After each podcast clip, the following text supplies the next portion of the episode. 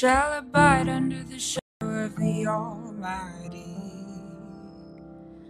I will say of the Lord,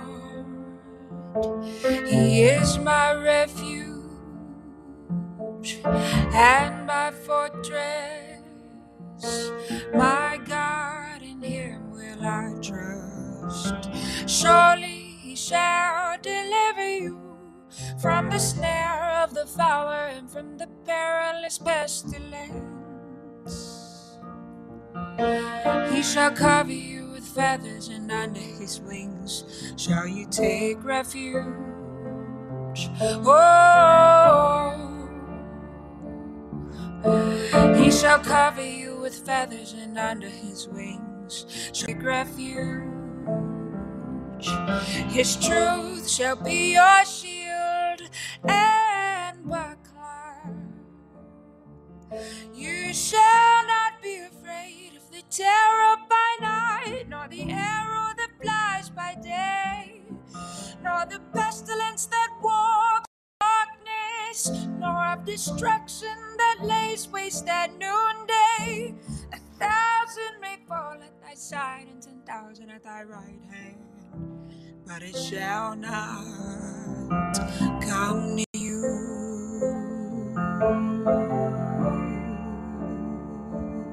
Only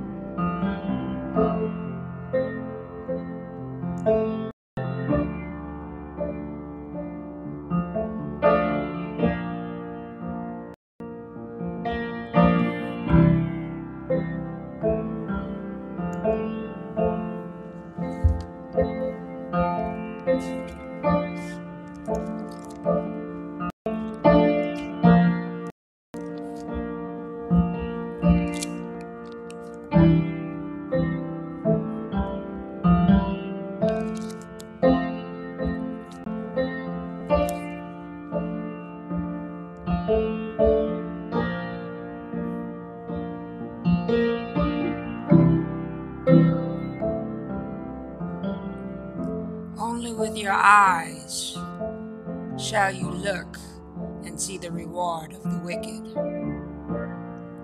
Because you have made the Lord, who is my refuge, even the Most High, your dwelling place.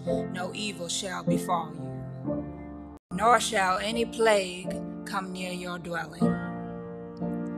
For he shall give his angels charge over you to keep you in all your ways. In their hands they shall bear you up, lest you dash your foot against the. You shall tread upon the lion and the cobra, the young lion and the serpent you shall tread underfoot. Because he has set his love upon me. Therefore, I will deliver him. I will set him on high because he has known my name. He shall call upon me, and I will answer him. I will be with him in trouble.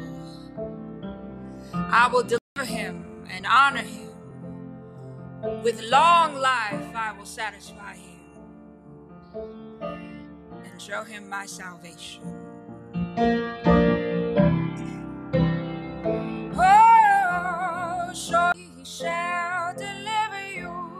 From the snare of the fowler and from the perilous pestilence. He shall cover you with feathers, and under his wings shall you take refuge. Oh, he shall cover you with feathers, and under his wings shall you take refuge. His truth shall be your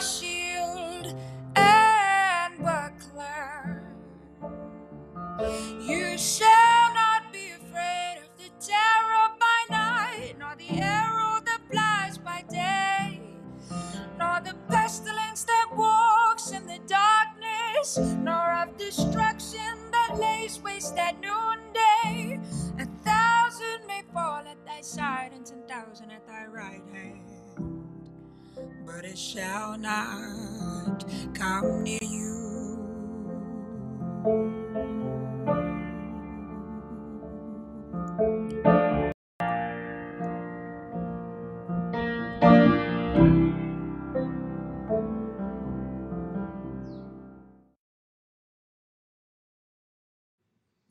Good morning, everybody. Isn't that a wonderful song? That is Victory Boyd, Psalm 91. And um, Sherry, y'all may know her as Lynn's in chat on uh, Bart on Telegram. Sherry sent that to me the other day. And I tell you what, the power in that woman's voice was just, it gave me goosebumps. And I thought I'd share it again today because um, it's a rainy day and we just need some more motivation over here. I heard that Texas finally got a little bit of rain, which was nice. Um, Tam's area has been very dry. A lot of us is, uh, we are in the southeast, we've just been getting hit with storm after storm after storm. And it looks like, according to what AccuWeather, you know, those apps aren't very accurate, which is ironic.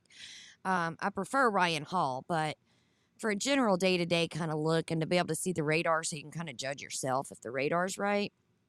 Um, it was showing like every other day we're going to be nailed with storms. And I just thought just here in South Carolina, I think um, Alabama, Georgia, North Carolina, those parts are really going to get hit the worst with this storm system that's coming through. There's a lot of wind those areas that I mentioned are at risk tornado activity, which we've already had some. We've already had some.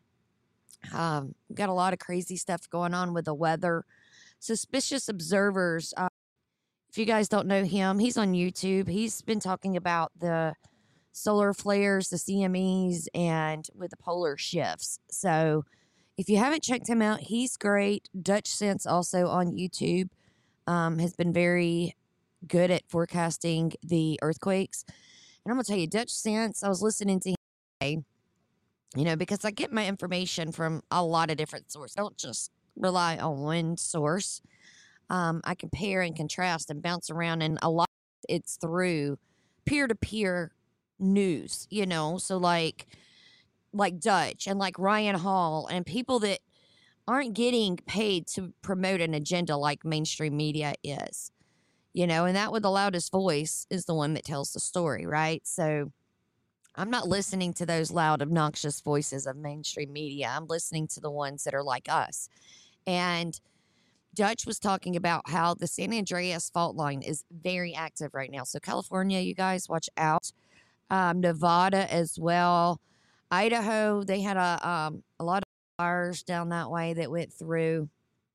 And so there's been a lot of uh, just craziness in our weather, a lot of uncertainty, and there's uncertainty in our lives and and we're seeing God rip out of the public eye and more lately. It's it's sad to see, but it's it's been all it's all been predicted. Like there's nothing new that they're doing we haven't read or seen or have been told about. These are the same games, just a different time.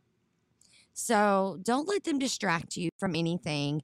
And today, you know, we finished up Lamentations on Monday, so I didn't want to start Ezekiel on a on a Thursday. So we're going to get Ezekiel up on Monday.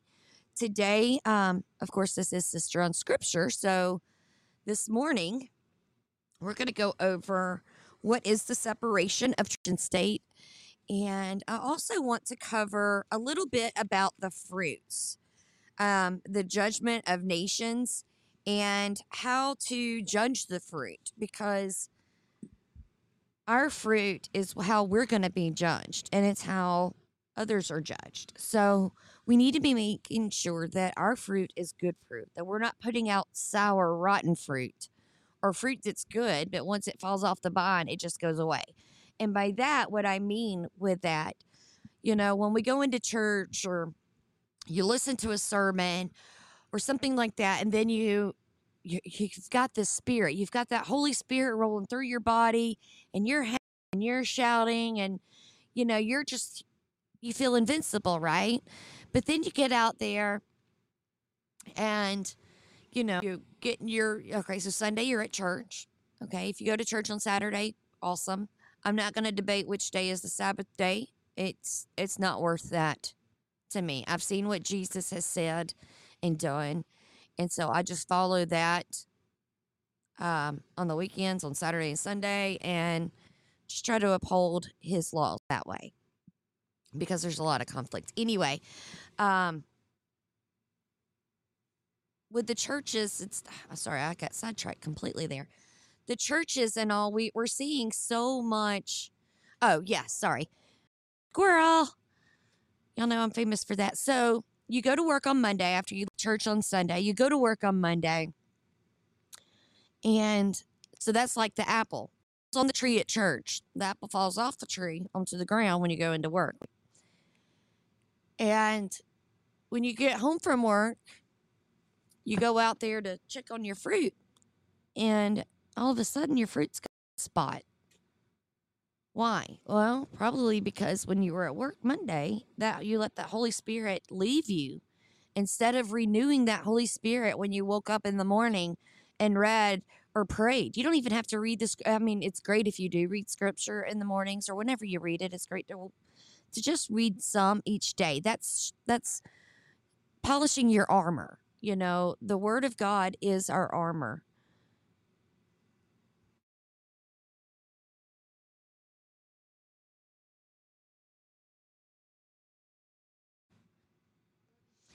And so, like, if we're at work or if we're in our day to day lives and we aren't, we don't have our armor polished, we haven't you know, we're going to be confronted with something, especially right now with the transgender stuff going on.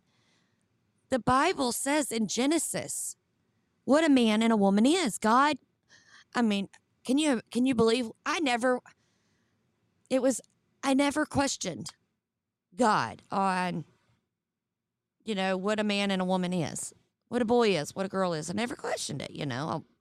It is what it is. And everything in the Bible, we call it the living word because everything in the Bible is active. You know, the living word is active, like like a two edged sword. I think is how the scripture goes, like a double edged sword. It's living and active. And I never thought I would, you know, that I would need to be, I would need to have sexes defined. I never thought anybody did, but obviously you know how you see the hot warning hot coffee on your coffee cups now, especially if you go through McDonald's because somebody coffee it was too hot and they sued them. So you know when you see something in there, there's a reason. You know, especially in the very first book of the Bible, the first book and the last book, um, they're there, Alpha, Omega, beginning to end. They're there for a reason. They're in those places because that was the most it that God wanted. If somebody just flipped it open and didn't take much time, but they wanted, you know, people read the beginning of the book and the end of a book to see if they're going to like it. Right? Well, God wanted it organized in such a way that uh, people that were just curious would get something.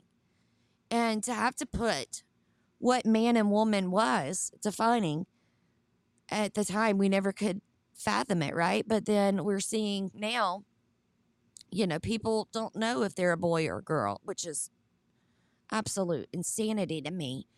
Um, because like with women, you know, we're born women women are very meticulously designed. God our bodies because we are life givers. You know, God uses our body as a vessel to give life. And all of eggs that you're going to have like each egg that you're ever going to have for your entire life is in your body when you're born. When your mother gives birth, all your eggs that you're ever going to have for your entire life is is in you. Not like with men. Men continue to make sperm. They can make sperm if they're, you know, 100 something years old. Look at Abraham, you know, Abraham and Sarah. They were very old in their hundreds. I think Sarah was in her 90s. And so, you know, they were still able to conceive. Well, if and that, and I use that topic because that's the one that's that's the biggest in my heart right now, um, protecting these from that. And so if you get somebody that's like, well, yeah, sex is man and woman, but gender is da da da da da, you you've got something to back you to argue on. If you don't polish that, you can't, you know, when you go into work, say on Monday, and you've got a coworker who comes to you and is having doubt and is having issues because their nine year old just decided that they heard some stuff at public school and don't know if if he's a boy now. We have to be able to to help others. As christians as as followers of christ we are called and it is demanded of us. It is a requirement that we go out and preach the word that we teach the word and we help others. So we have to be able to to have the knowledge and the wisdom that's contained in these 66 books in this one gigantic book. Those 66 books give us all of the answers that we need. It gives us all the the um the arrows in our quiver. You know, that that's our arsenal is our scripture. And that's why we're really trying hard to pull Christ out of out of church, I mean, not out of church, out of schools, out of day to day life. Evil is abound and evil is here and evil is staying until Jesus returns and, and flushes out the evil. So it's very important to understand what the separation, what is the separation of church and state. And so now on Thursday, the 10th of August, in the year of our Lord 2023, we're going to jump into the word. If anybody has any prayer requests, um, leave them in the chat and we will get them. We'll pray, pray it up at the end because prayer changes things, guys. I'm on day four, waking up pain free, and that is amazing. Um, I did pass a gigantic kidney stone today. I'll save y'all from that. Um, and and it's because of persistent prayer. I I posted a praise report on the Christ followers of Bards FM for our our prayer day.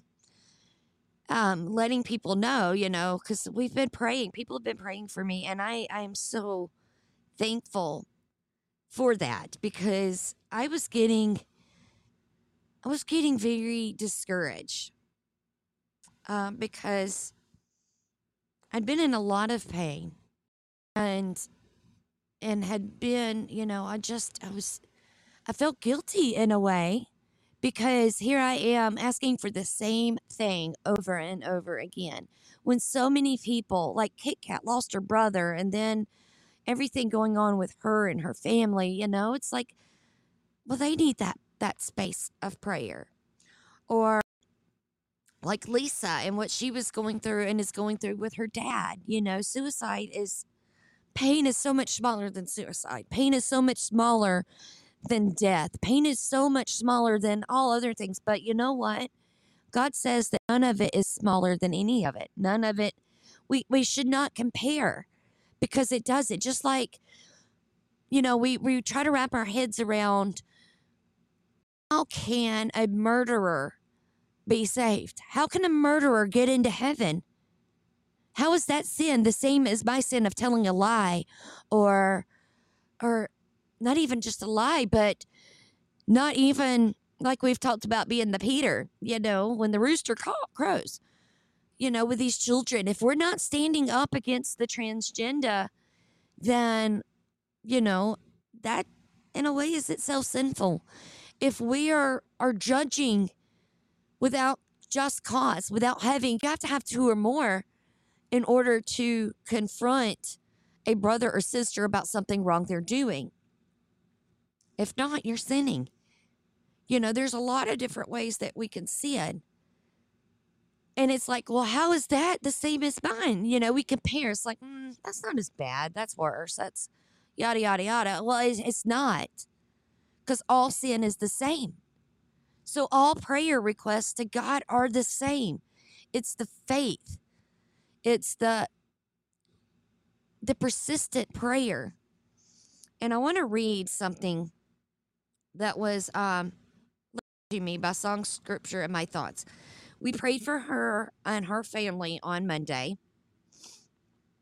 And she says,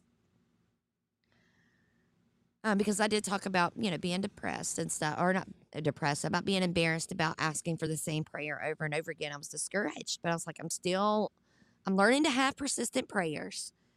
You know, even if it seems like I'm not getting the answer I want, like with my health and this pain, I felt discouraged asking for, for my health week after week, day after day, and it's staying the same or getting worse. So I stopped asking. That's what dev- that's what the evil wants us to do. And I, I said that was evil, trying to manipulate my thoughts by deception.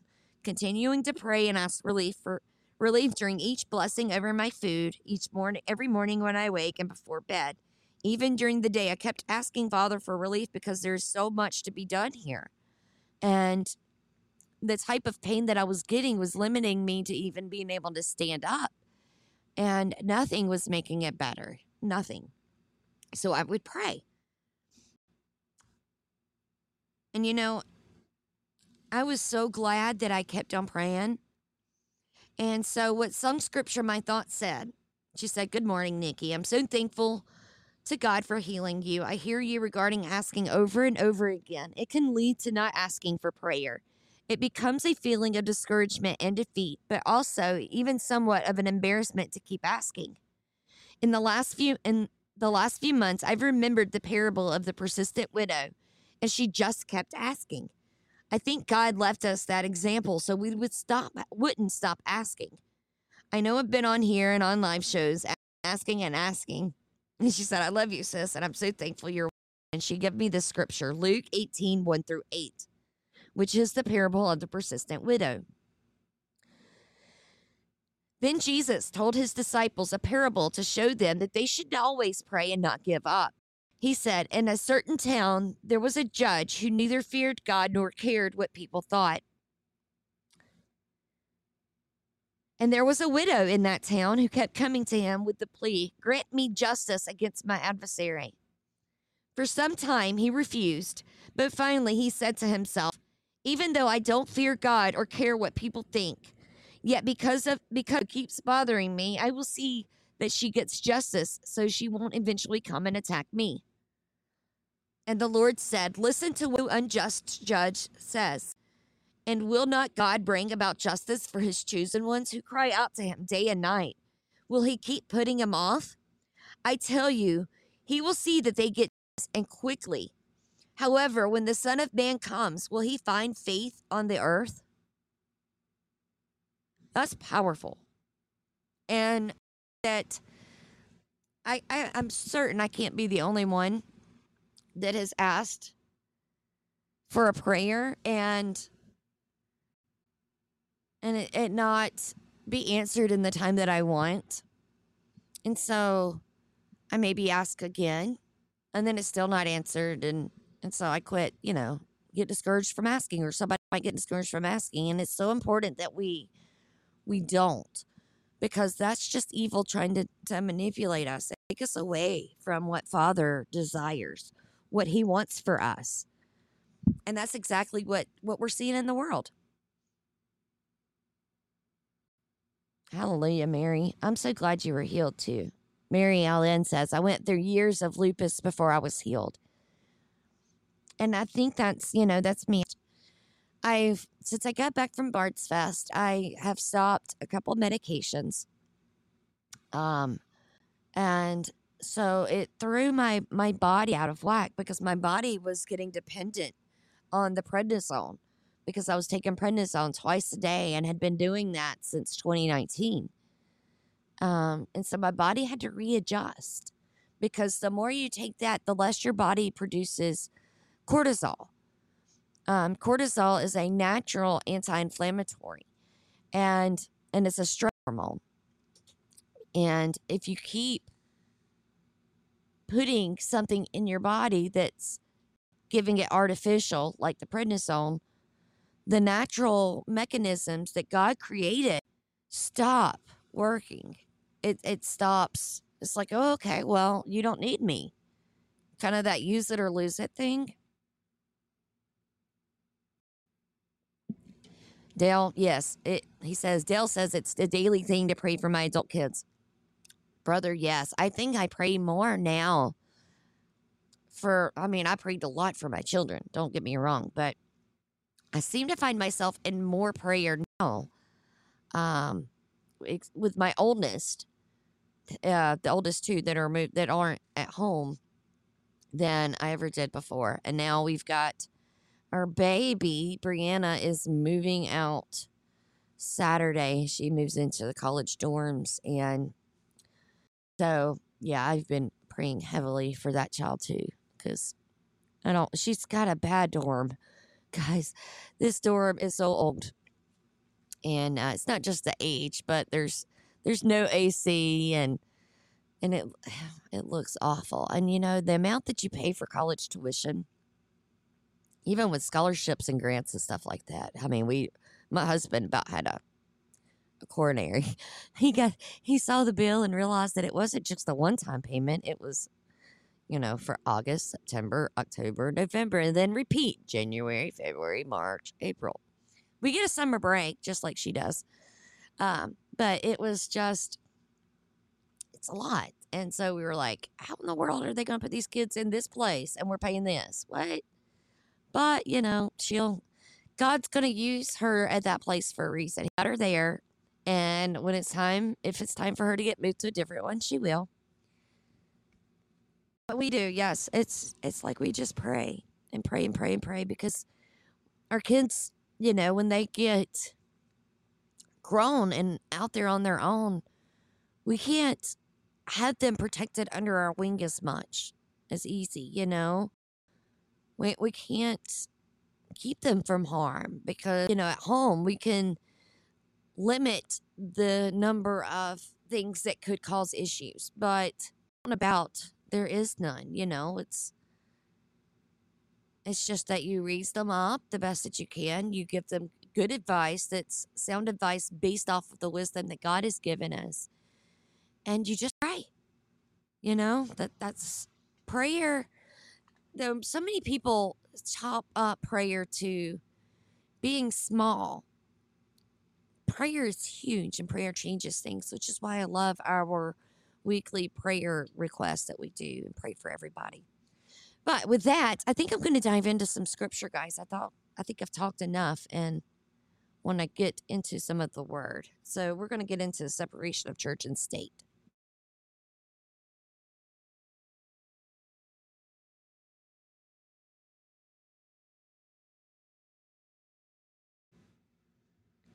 And I'm reading this out of the Founders Bible. So if you have one, you can follow along. This is um it's right after John 18, 18, um, page 1656 is where it starts.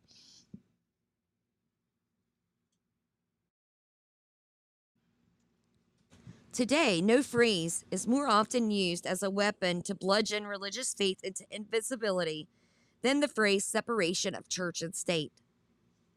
Allow a student to say God at graduation. And I'm going to stop this one right here because our school is that way. Um, her high school, they actually they said a prayer. Um, many thanks were given to God, many praises, but a lot of them are where you can't say God at graduation. But like Murfett, Murfett, she's in Nevada. No, Arizona. One of those two. And she's a teacher and there's many teachers out here so i want to give you teachers props guys um for going against what the establishment is saying and telling you to do. Her school system she's able to speak out and they're not like that are some of the big i think the the further west you get like california especially oregon Washington, even, you know, that stuff spread starts in Either there, it starts in New York and it spreads its way to try to, you know, suffocate the states from the out. And it's not like that in every one of them. So, guys, work on trying to save your schools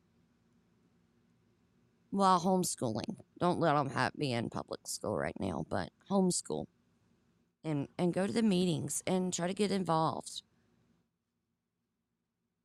Permit a kindergartner to pray over his own lunch. Unthinkable. While the rest of the nation is idle to the First Amendment's guarantee for free speech, Christians are routinely denied that protection if their free speech involves expressing sincerely held religious faith in public. Thank you, Tam. I thought it was Nevada. Was separation of church and state actually intended to create a secular pair, or was it intended to protect the free exercise of religious expression in public? Was it designed to make sure the state could not intrude and limit religious speech, or was it designed to create religious free zones, secular, atheistic havens free from intrusion by God? Are we erecting a wall of separation to keep God out? Does it mandate that anything public or government governmental of legal necessity be entirely secular and atheist? Sorry, I have a hard time with that one. Atheistic, theistic? Or are God and faith allowed to come out and play as part of the public domain? Must any kind of religion be guaranteed quarantined entirely at home in the private sector? To answer this, one must know the history of the clause and its purpose and intent. An overview of the history of the separation of church and state over the past two millennia was given by the Reverend John Wise. In, um, he lived 1652 1725. Considered one of the six greatest intellectual intellectual forces influencing the founding era. Wise identified three distinct periods regarding the separation of church and state.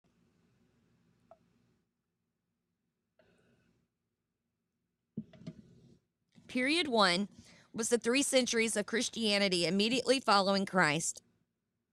According to Wise, this was the most refined and purest time, both as to faith and manners, that the Christian church has been honored with. During that time, the church and state recognized their separate jurisdictions and honored their separate roles. This can be described as the period of purity. Period two spans the next 12 centuries and was a time when the state took control of the church, merging the two separate institutions into one. This began in 390. The Emperor Theodosius the first unilaterally assumed control of the church, related it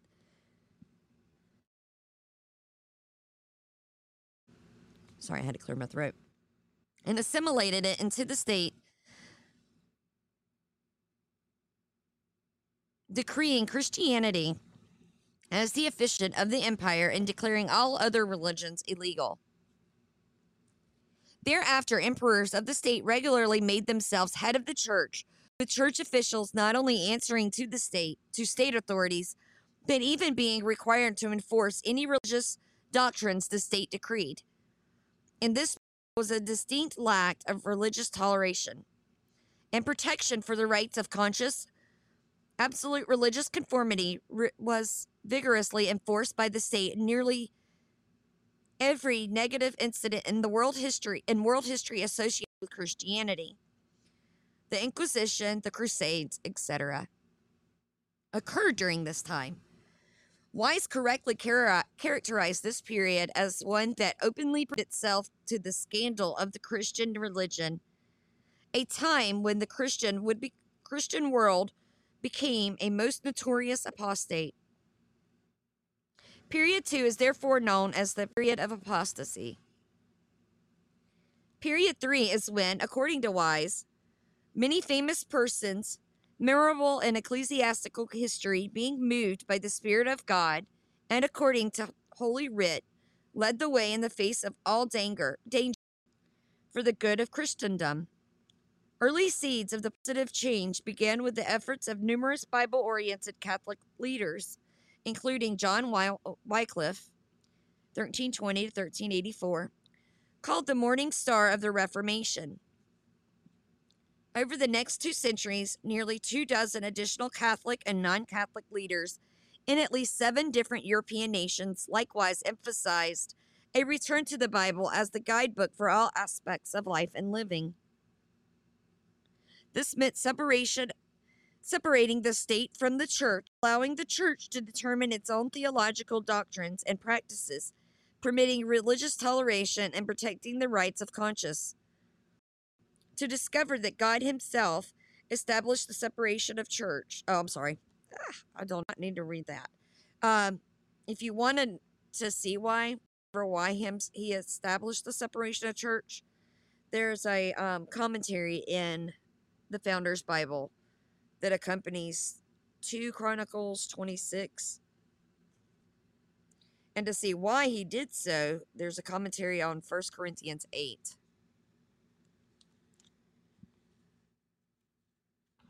I'm not going to read those right now, but if you do have a Founder's Bible, you can read this.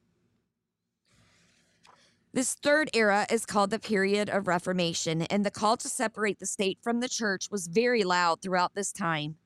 For example, in Germany, reformer Martin Luther declared the temporal government, the state, has laws which extend no further than to life and property and external affairs on earth. For God cannot and will not permit anyone but himself to rule over the soul. Therefore, where the temporal authority, the state, presumes to prescribe laws for the soul, ending upon God's government and only misleads souls and destroys them. In the Netherlands, reformer Jacobus Arminius, 1560 to 1609, pronounced the same doctrine, and in France, reformer John Calvin taught the church has no power of the sword to punish or to coerce, no authority to compel, no prisons, fines, or other punishments like those inflicted by the civil magistrate. The difference, therefore, is very great because the church does not assume to itself what belongs to the magistrate nor can the magistrate ex- execute that which is executed by the church. In England, as in the rest of Europe, the state also ruled over the church. In fact, King Henry VIII, 1491 to 1547, had wanted a divorce, but when the church properly refused to grant him one, he started his own national church, the Anglican Church and after decreeing its new state established doctrines, he gave himself a divorce. Talk about fitting the, the words and scriptures to how you want them, huh? The English Parliament likewise passed laws stipulating who could take communion, who could be a minister of the gospel, etc., thus governmentally controlling what should have been purely ecclesiastical church matters. Significantly, English Reformation minister Richard Hooker, 1554 to 1600, knew that it was wrong for the state to establish religious doctrines and dictate beliefs and practices for the church, so he called for a separation between the church and the commonwealth, becoming the first to use the now famous separation phrase. Reverend the Reverend John Greenwood, 1550 1593, expounded the same doctrine. Greenwood started the church that many of the pilgrims attended in England. At the time, Elizabeth, Henry VIII's daughter, was head over both state and church. When Greenwood argued there could be but one head to the church, and that its head queen but Christ, and that there could be no law for the government of the church other than by what the scriptures contained, he was executed by the queen Parliament subsequently passed laws targeting and punishing those who, like Hooker and Greenwood, wanted to separate the state from the church. At which time, most of the pilgrims fled England, first to Holland and then to America. Not surprising, Reformation minded ministers and groups who traveled from Europe to America, such as the Pilgrims, openly advocated the institutional separation of state and church. For example, the Pilgrims declared that government had no right to compel religion, to plant churches by power, and to force a submission to ecclesiastical government by laws of penalties.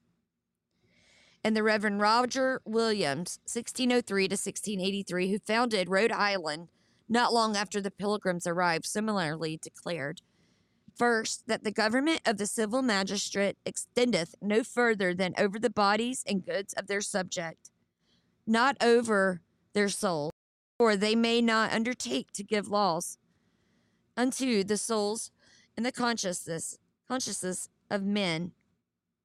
Secondly, that the church doth not use the arm of secular power to compel men to the true profession of the truth. For this is to be done with spiritual weapons, whereby Christians are to be exhorted, not compelled by the state.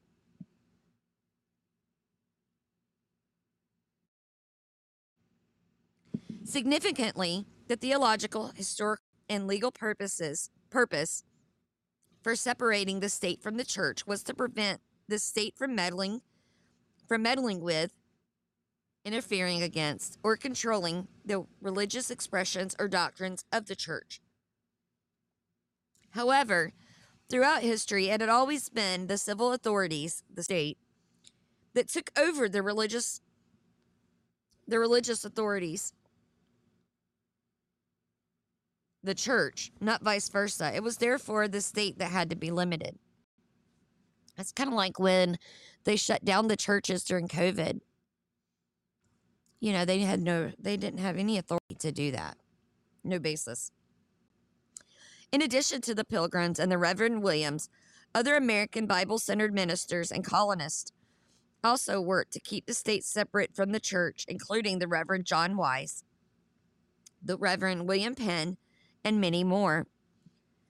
Thus, the philosophy of keeping the limited and at arm's length was planted deeply into American thinking, eventually be being enshrined nationally in the establishment and free exercise clauses of the First Amendment. Congress shall make no law respecting an establishment of religion or prohibiting the free exercise thereof. Notice that both religion clauses in that amendment were pointed directly at the state, not at the church. That is, the establishment clause prohibits the state from enforcing religious conformity, and the free exercise clause ensures that the state will protect rather than suppress, as it currently does, the citizen's religious expression, whether in public or private. And I all know that has definitely been violated. Legal authorities confirmed that the First Amendment and separation of church and state was pointed at the state, not at religion or the church. For example, Story's, commentaries on the Constitution written in 1833 by Supreme Court Justice Joseph Story, called A Father of American Juris, Jurisprudence, and placed on the court by President James Madison, succinctly states the real object of the First Amendment was to prevent any national ecclesiastical establishment which should give an, an hierarchy to the exclusive patronage of the national government. In 1803, the U.S. Senate similarly affirmed that the First Amendment was a limitation against a state established national church. And you know, they're trying to do, bring in that one one church you know, one religion, new world order stuff right now. In 1853, I think I just read that. Oh, well. In 1853, the U.S. Senate similarly affirmed that the First Amendment was a limitation against the state established national church. I'll read it again. That the clause speaks of an establishment of religion. What is meant by that expression? It referred, without doubt, to that establishment which existed in the mother country in Europe. They intended by this amendment to prohibit establishment of religion such as the English church presented or anything like it. The following year, the U.S. House also declared that the First Amendment was to prevent the government from establishing specific theological or ecclesiastical doctrines explaining what is an establishment of religion? It must have a creed defining what a man must believe. It must have rites and ordinances which believers must observe. It must have ministers of defined qualifications to teach the doctrines and administer the rites. It must have tests for the submissive and penalties for the nonconformist. There wa- never was an established religion without all of these. Thomas Jefferson likewise affirmed that the First Amendment was not pointed at citizens' religious beliefs or expressions, but rather only at the im- impropriety of the state interfering with them. Certainly, his most famous declaration on this subject was his famous separation of church and state letter penned on January 1, 1802. In response to an October 7, 1801 letter he had received from the Danbury Baptist Association. In the Baptist letter to him, those ministers, all strong and vocal proponents of the separation of the state from the church, expressed their grave concern that the government might try to regulate their religious beliefs or expressions. Imagine that. They believed that the government should not interfere with any public religious expression unless, as they told Jefferson, someone's religious practice works ill to his neighbor. And that's how they've tried to manipulate us. This was also Jefferson's strongly held belief, so he did not hesitate in telling them that they had nothing to fear from the government intruding into or interfering with their religious beliefs or expression, expressions, assuring them that religion is a matter which lies solely between man and his God, that he owes account to none other for his faith or his worship, that the legislative powers of government reach actions reach actions only and not opinions. I contemplate with their with sovereign reverence that act of the whole American people which declared that their legislator legislature should make no law respecting an establishment of religion or prohibiting the free exercise thereof. The First Amendment, thus building a wall of separation between church and state. Jefferson used the separation metaphor to the Danbury Baptists that the government would protect rather than impede the free exercise of a religion, that it would not attempt to control public, public religious expressions and thus secularize the public square. Know, I think it was just last week where a, um, I think it was a young, like under 20 male um, was arrested for just uh, talking about his beliefs. I think it was a uh, pro life. There was a uh, pro choice rally, and he was talking about how you know you need to be for Jesus it's a sin, and they arrested him.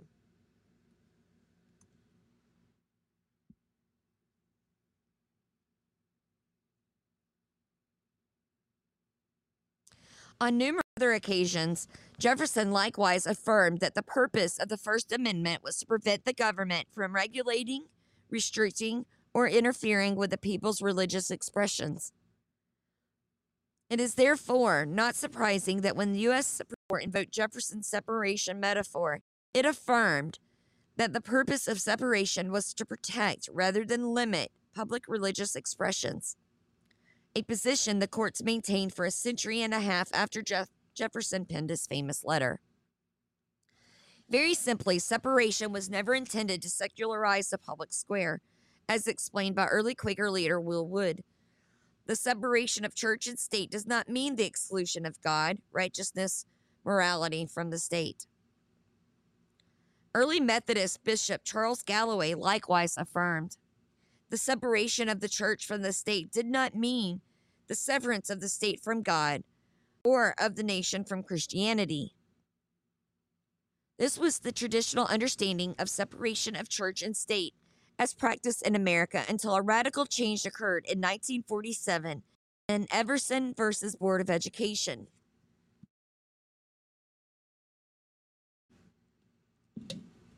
In that case, the Supreme Court cited only Jefferson's wall of separation between church and state.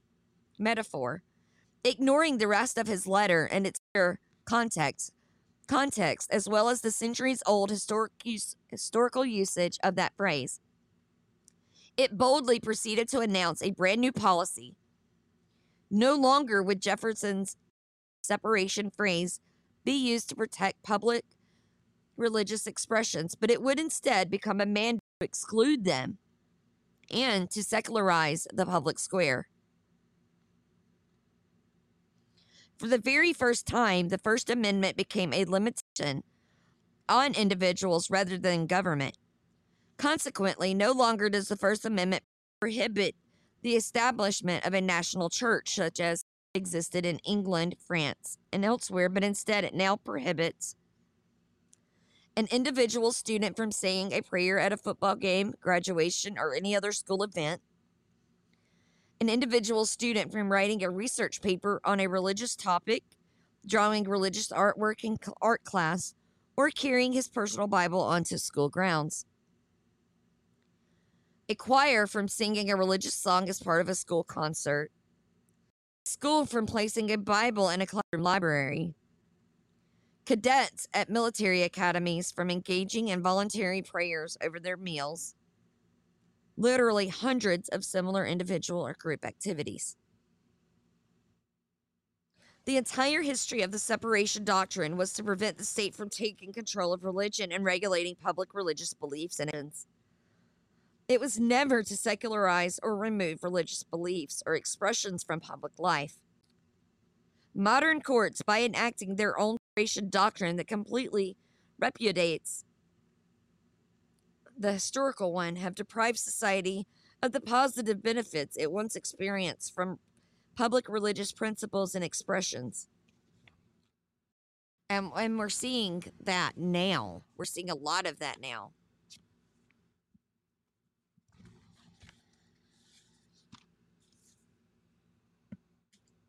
All right, now is judging the fruit. Um, and then I think this will be the last one. We're going to run over just a little bit. Oh, Mila, I'm, I wonder why I didn't sh- have a show listed for today because I posted it like when I did Mondays. I went ahead and posted both of them. I think I actually did it last Thursday.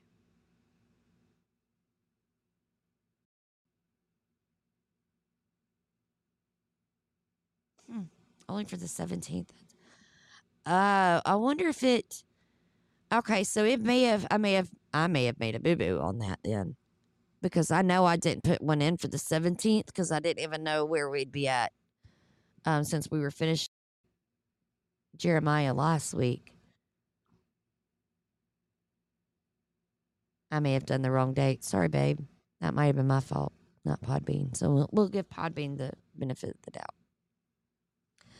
This is also from the Founders Bible, and this is in the section of Luke. It's uh right, it's 1575. This is judging the fruit. Whether it regards cash, jewels, investments, or art, the world is full of fakes and counterfeits. Unfortunately, so is religion. Throughout history, many false prophets and teachers have come into churches as they continue to come today, speaking revelations in the name of God. Some add, He spoke it to me directly. Say, the scriptures say so. So, how do we know whether a person is a true prophet, a true pastor, a true teacher, or a sham? Recognizing that his followers would be approached by wolves masquerading as true disciples, Jesus gave us clear warning Beware of false prophets who come to you in sheep's clothing, but inwardly are ravenous wolves. You will know them by their fruits. Grapes are not gathered from thorn bushes, nor figs from thistles, are they? So every good tree bears good fruit, but the bad tree bears bad fruit. A good tree cannot produce bad fruit, nor can a bad tree produce good fruit.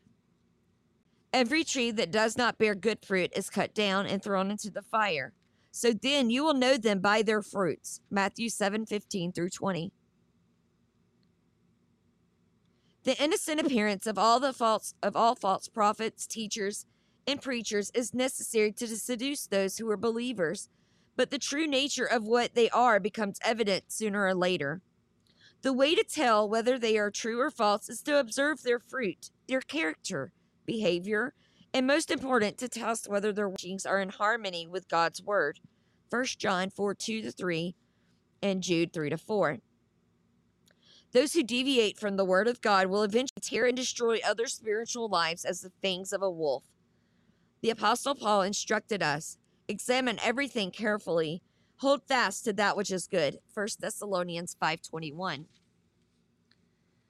To judge a tree by its fruit is wisdom that is affirmed throughout scripture. God is serious about looking for good fruit from his people. For example, Jesus told this parable in 13, 6 through 9. A man had a fig tree which had been planted in his vineyard, and he came looking for fruit on it, and it did not and did not find any. And he said to the vineyard keeper, Behold, for three years I have come looking for fruit on the fig tree without finding any. Cut it down. Why does it even use up the ground? And he answered and said to him, Let it alone, sir, for this year too, until I dig around it and put in fertilizer. And if it bears fruit next year, fine, but if not, cut it down. Notice four important points. He comes one, he comes looking for good fruit on his tree. Two, he allows a suffi- sufficient length of time, three years, for the tree to mature and produce fruit. Three, he compassionately gives it an extra year with special care to help it produce. And four, when he does not find fruit after all that, he cuts it down. For centuries, God had been expecting the nation of Israel to bring forth good fruit, but there had been none. Now Jesus had come, but even he was being rejected by them. However, God, who is long suffering, will grant Israel more to at last turn to him. But if his people continue to resist his love, they will finally be cut off, which is the ultimate heartbreaking reality that Jesus sorrowed so deeply over in the verses that follow Luke 13 34 to 35, referring to the destruction of Jerusalem by the Romans in AD 70.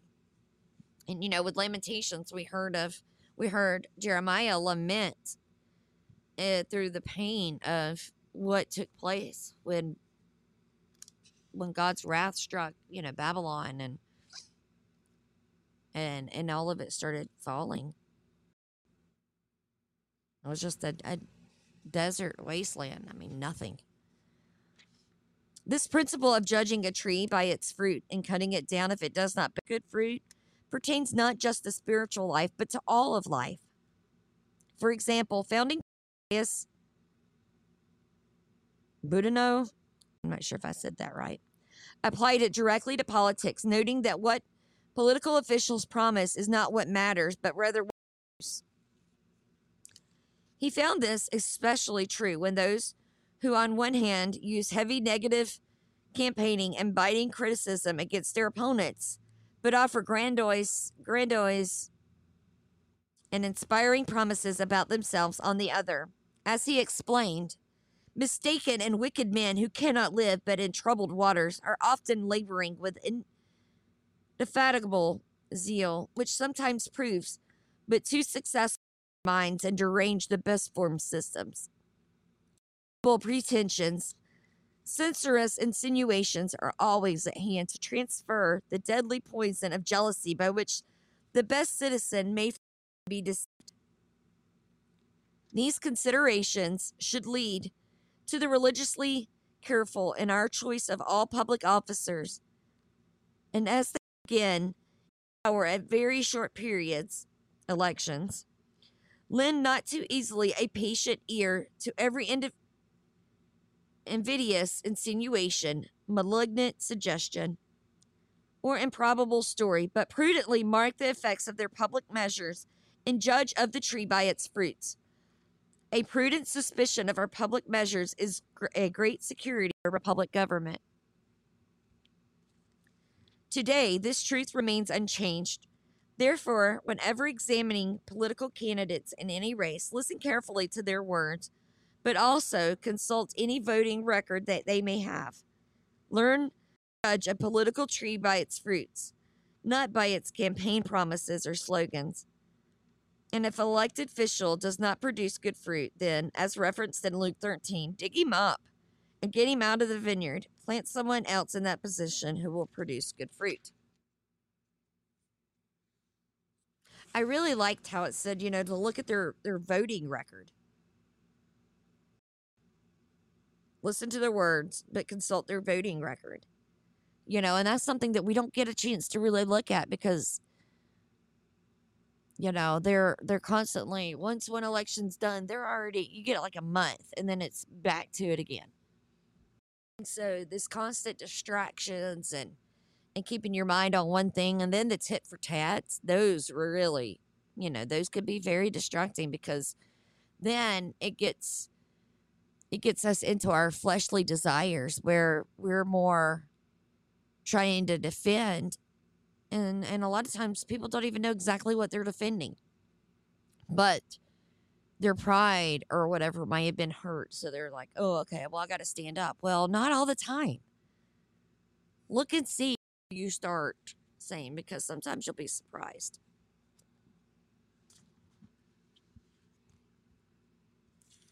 And i think with that we're going to go ahead and close. Um I wanted to do Judgment of the Nations, but it's longer and we don't have enough time for that. So I'm going to um Oh, song scripture my thoughts. I was just talking about you earlier today in the parable of the widow. I read it earlier. Great advice, girl. Great advice. Um, I'm gonna get a little bit of music going for us to um, See if we got any prayer requests.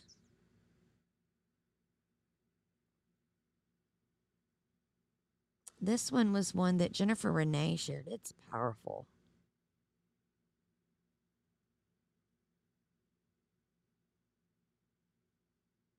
I just got to get pulled back up.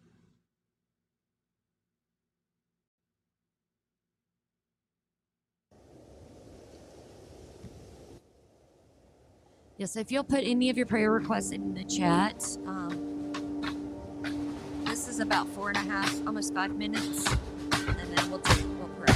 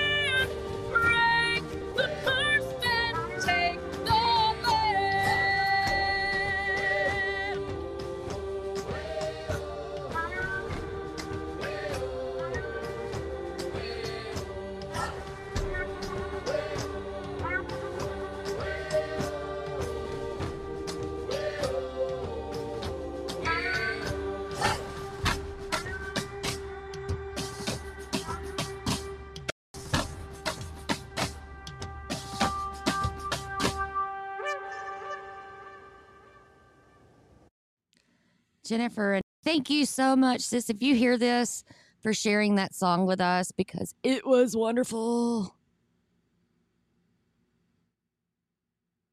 I am pain free still. Um, I passed a giant kidney stone this morning. Um, part of one. I know they're still. They've been in my kidney since 2017. Um, one in the left, one in the right, and my coworkers named them Thelma and Louise. Uh, that year, I had so much going on. They found it by accident, actually. Um, they were looking at my pancreas because I had some stuff going on with it, and here we are. But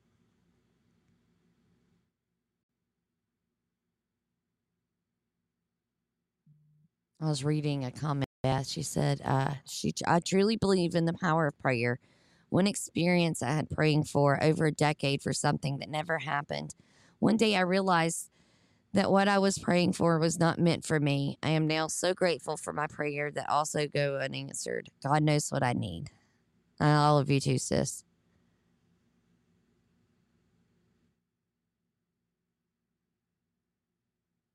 I'm glad to have you here, Linz. I was talking. I played your song this morning um, at the beginning. Um, the Psalm 91, that one with uh, Victory. That was a great song. I did go ahead and do our um, our random drawing at, while the music was going, and so this month, since I forgot to do it Monday, this month's giveaway winner is Flightworks Mary. Um, if y'all want, I can screenshot the set range on the randomizer. It was number 14. And when I went through the number of members in knickknacks, hers is the 14th. So Flightworks Mary is our winner for this month for August. Um, we'll do another drawing in September. So make sure you're in knickknacks to get in on that. It's t.me slash N I K K I S Nax N A K S um, on Telegram, and that just follows with the channel. Um, it's there's a variety of different things that I put in there, but most of it does tend to go with the channel. Um, there's some books in there as well. Um, I have a topic section giveaway winners. Conley, Connie, Connie C.L. Klein was our winner for July, and then uh, now Flightworks Mary for August. We just started July. I'm just sending out something small, just a, a way to brighten up the day because you guys have been so wonderful for me, to me, um, with prayers and blessings and helping us get our camper, trying to rem- uh, get the mold out of here and get it back to where it needs to be. And um, Mila, she was so sweet and sent me a washer because I'd been washing clothes by hand. and my washer broke um, and she sent me that. So I want to be able to, you know, give back. It's not going to be nothing. I mean, I'm not Oprah. I thankfully I'm not Oprah. So everybody doesn't get a car, but um, just a little something small to say thanks and to brighten your day up. And I'm trying to do it based off of how well I know them and and stuff like that. Thank you, Lance. I appreciate that. You're so sweet.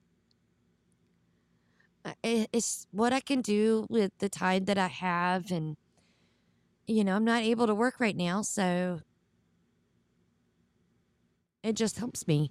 Um, some scripture my thought says there's also another scripture found in Luke 13 11 of a woman who had an issue for 15 years. That's awesome. And um, anytime if y'all want to, I do this because I love doing it. I enjoy it. If anybody ever wants to support my or anything, I did set up buy me a coffee, and I have that posted in um, Nick Nack's room somewhere. Um, but it's just buy me a coffee. I don't remember what the name on that is. I'll look. It's pretty new. Um, thank you to those that did give to that already. I appreciate that. Let's see if I can figure out where that actual like name thing is. I'm very new to this on that, but I um I go on the book nook on Telegram and that's what she uses.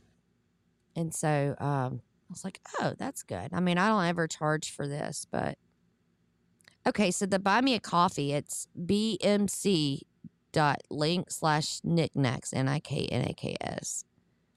But to those that have, um, thank you. I appreciate that. Um, I, it goes back into stuff either for like a book that I'm gonna read to to help with like um, scripture or gardening or something like that, or feeding birds, buying feed for the birds or something like that. So, oh, she got the scripture for us. So Luke 13, 11 to 12. And there was a woman who for 18 years had a sickness caused by a spirit. And she was bent over double and could not straighten up at all. When Jesus saw her, he called her over and said to her, Woman, you were freed from your sickness. I think that, yeah, those are two really good ones. Thank you. We needed that this morning. All right, and I didn't get any prayer requests, so we're going to go ahead and go into prayer, guys. I have kept y'all here long enough. It's been a wonderful set, uh, session today. Today was great. Heavenly Father, we thank you for this time that you've allowed us to gather together to go over um, what this the separation of church and state was and is, and um, how to judge the fruit, so we can be able to better discern with all the the and the sea of manipulators right now that we're seeing. This helps us to be able to discern and and to know who is for us and who is against us, who is for you and who is against you, Father. So thank you for that. Thank you for my health and for the health of all of those here. Thank you for a another pain-free morning of waking up, Father. Thank you for our children. Thank you for entrusting them with us. And Father, we pray for those children. We pray that that all of them know you and speak to you daily. And that those children that are being abused, Father, we pray for redemption, for the rescuing of these children, for the justice to be delivered swiftly and fast, so that way they can be be free and be made whole again, Father. For all of us that are struggling with sickness or with health issues or a job, Father, I just pray that you hear hear the prayers going up and that you answered them fully if that is your will, Father, because you know what's best for us. We don't. And so, Father, we just we just ask that you hear those for Lisa. Just want to ask another prayer for for her dad again, Father, because suicide is a very serious, scary thing, and and Father, I'm just so so heartbroken over what she's going through, and I just pray that that you reach her dad and and help him overcome this, Father, with your light. You can over you can help him overcome this.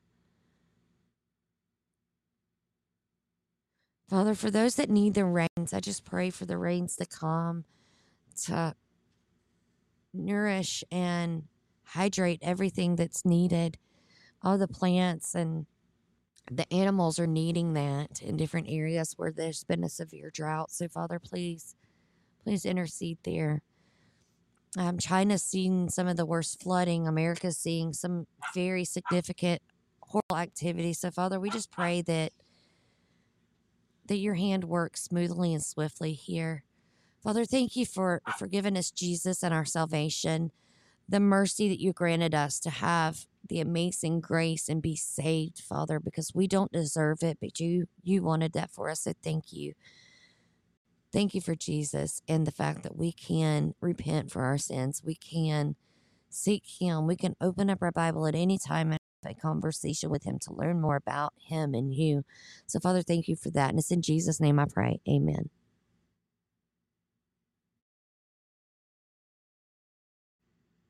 Oh, yes, Lance. Hawaii. Hawaii has gotten um, bad fires. Father, just for the people in Hawaii, be with them. Those scenes have, have looked horrible, Father. Amen. Okay, now we got them. Guys, thank you all for being here. I love you guys. I'll be back Monday at 11 a.m. time. Um, we're going to be covering our, we'll be starting the book of Ezekiel. So we'll be starting a new book on Monday, 11 a.m and we will continue through that one till we get done.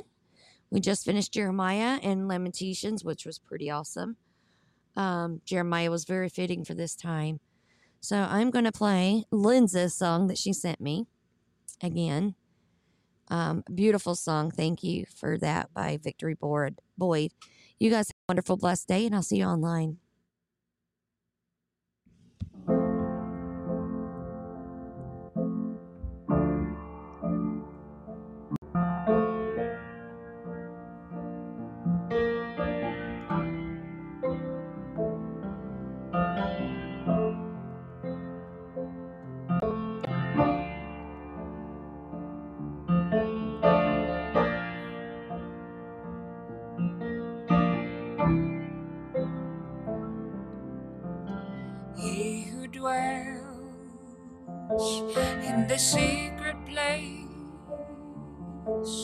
Of the Most High shall abide under the shadow of the Almighty. I will say of the Lord, He is my refuge and my fortress. My God, Him will I trust. Surely He shall from the snare of the fowler and from the perilous pestilence. He shall cover you with feathers, and under His wings shall you take refuge. Oh. He shall cover you with feathers, and under his wings shall you take refuge. His truth shall be your shield and buckler. You shall not be afraid of the terror by night, nor the arrow that flies by day, nor the violence that walks in the darkness, nor of destruction that lays waste at noonday. A thousand may fall at thy side, and ten thousand at thy right hand, but it shall not come near you.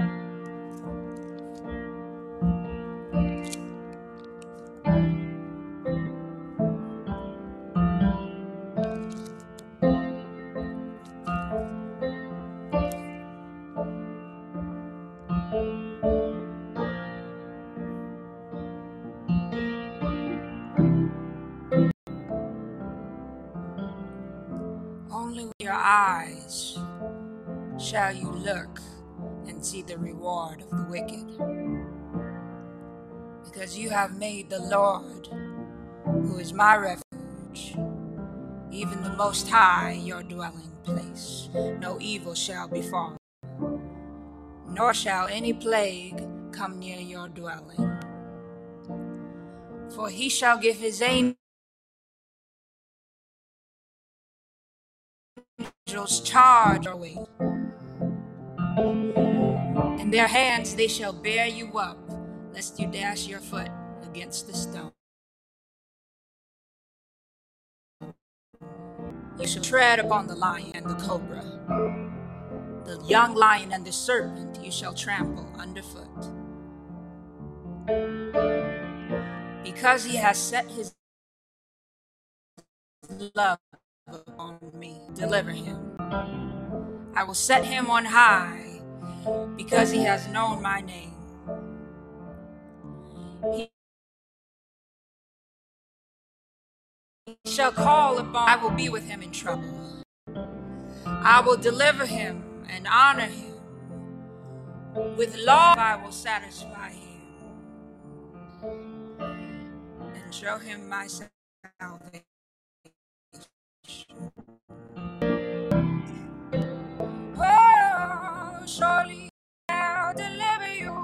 From the snare of the fowler and from the perilous pestilence. With feathers and under his wings shall you take refuge. Oh,